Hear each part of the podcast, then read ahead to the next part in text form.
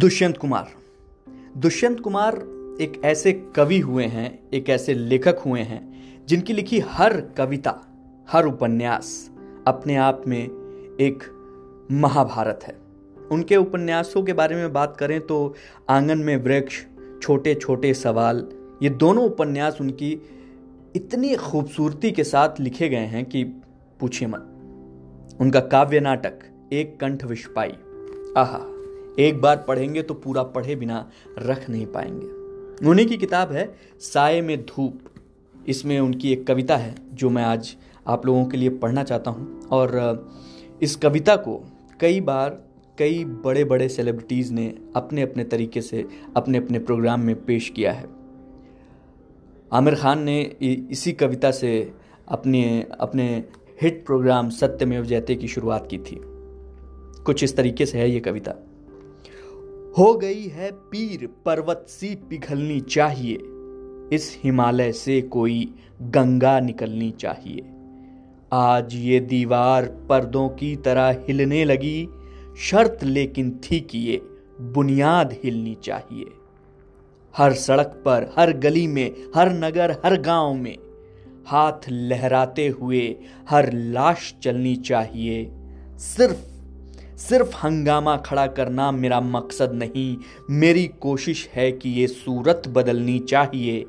मेरे सीने में नहीं तो तेरे सीने में सही। हो कहीं भी आग, लेकिन आग जलनी चाहिए। आग जलनी चाहिए। दुष्यंत कुमार की ये कविता जितनी बार आप पढ़ेंगे, आपके अंदर एक अजीब सी ऊर्जा का संचार होगा जो हंड्रेड परसेंट, जो हमेशा यकीनन आपको आगे बढ़ने का एक हौसला देगा, आपको मोटिवेट करेगा। इस तरीके की कुछ और कविताएँ आपके लिए लेकर आता रहूँगा। बहुत शुक्रिया सुनने के लिए।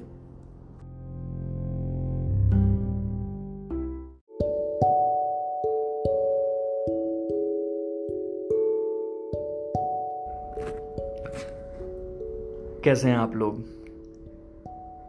उम्मीद करता हूँ कि उम्मीद से भी ज़्यादा बेहतर होंगे। आज जो कविता है, उसका शीर्षक है, तू किसी रेल सी गुजरती है, मैं किसी पुल सा थर थर आता हूँ। दुष्यंत कुमार की ही कविता है।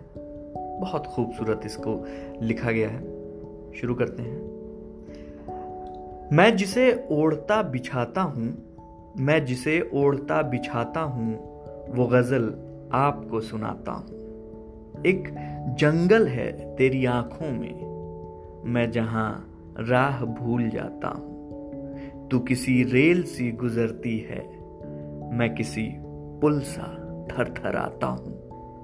हर तरफ़ ऐतराज होता है, हर तरफ़ ऐतराज होता है, मैं अगर रोशनी में आता हूँ एक बाजू उखड़ गया जब से, और ज़्यादा वज़न उठाता हूँ। मैं तुझे भूलने की कोशिश में आज कितने करीब पाता हूँ। कौन ये फासला निभाएगा? मैं फरिश्ता हूँ, सच बताता हूँ। तो किसी रेल सी गुजरती है, मैं किसी पुल सा थर थर आता हूँ।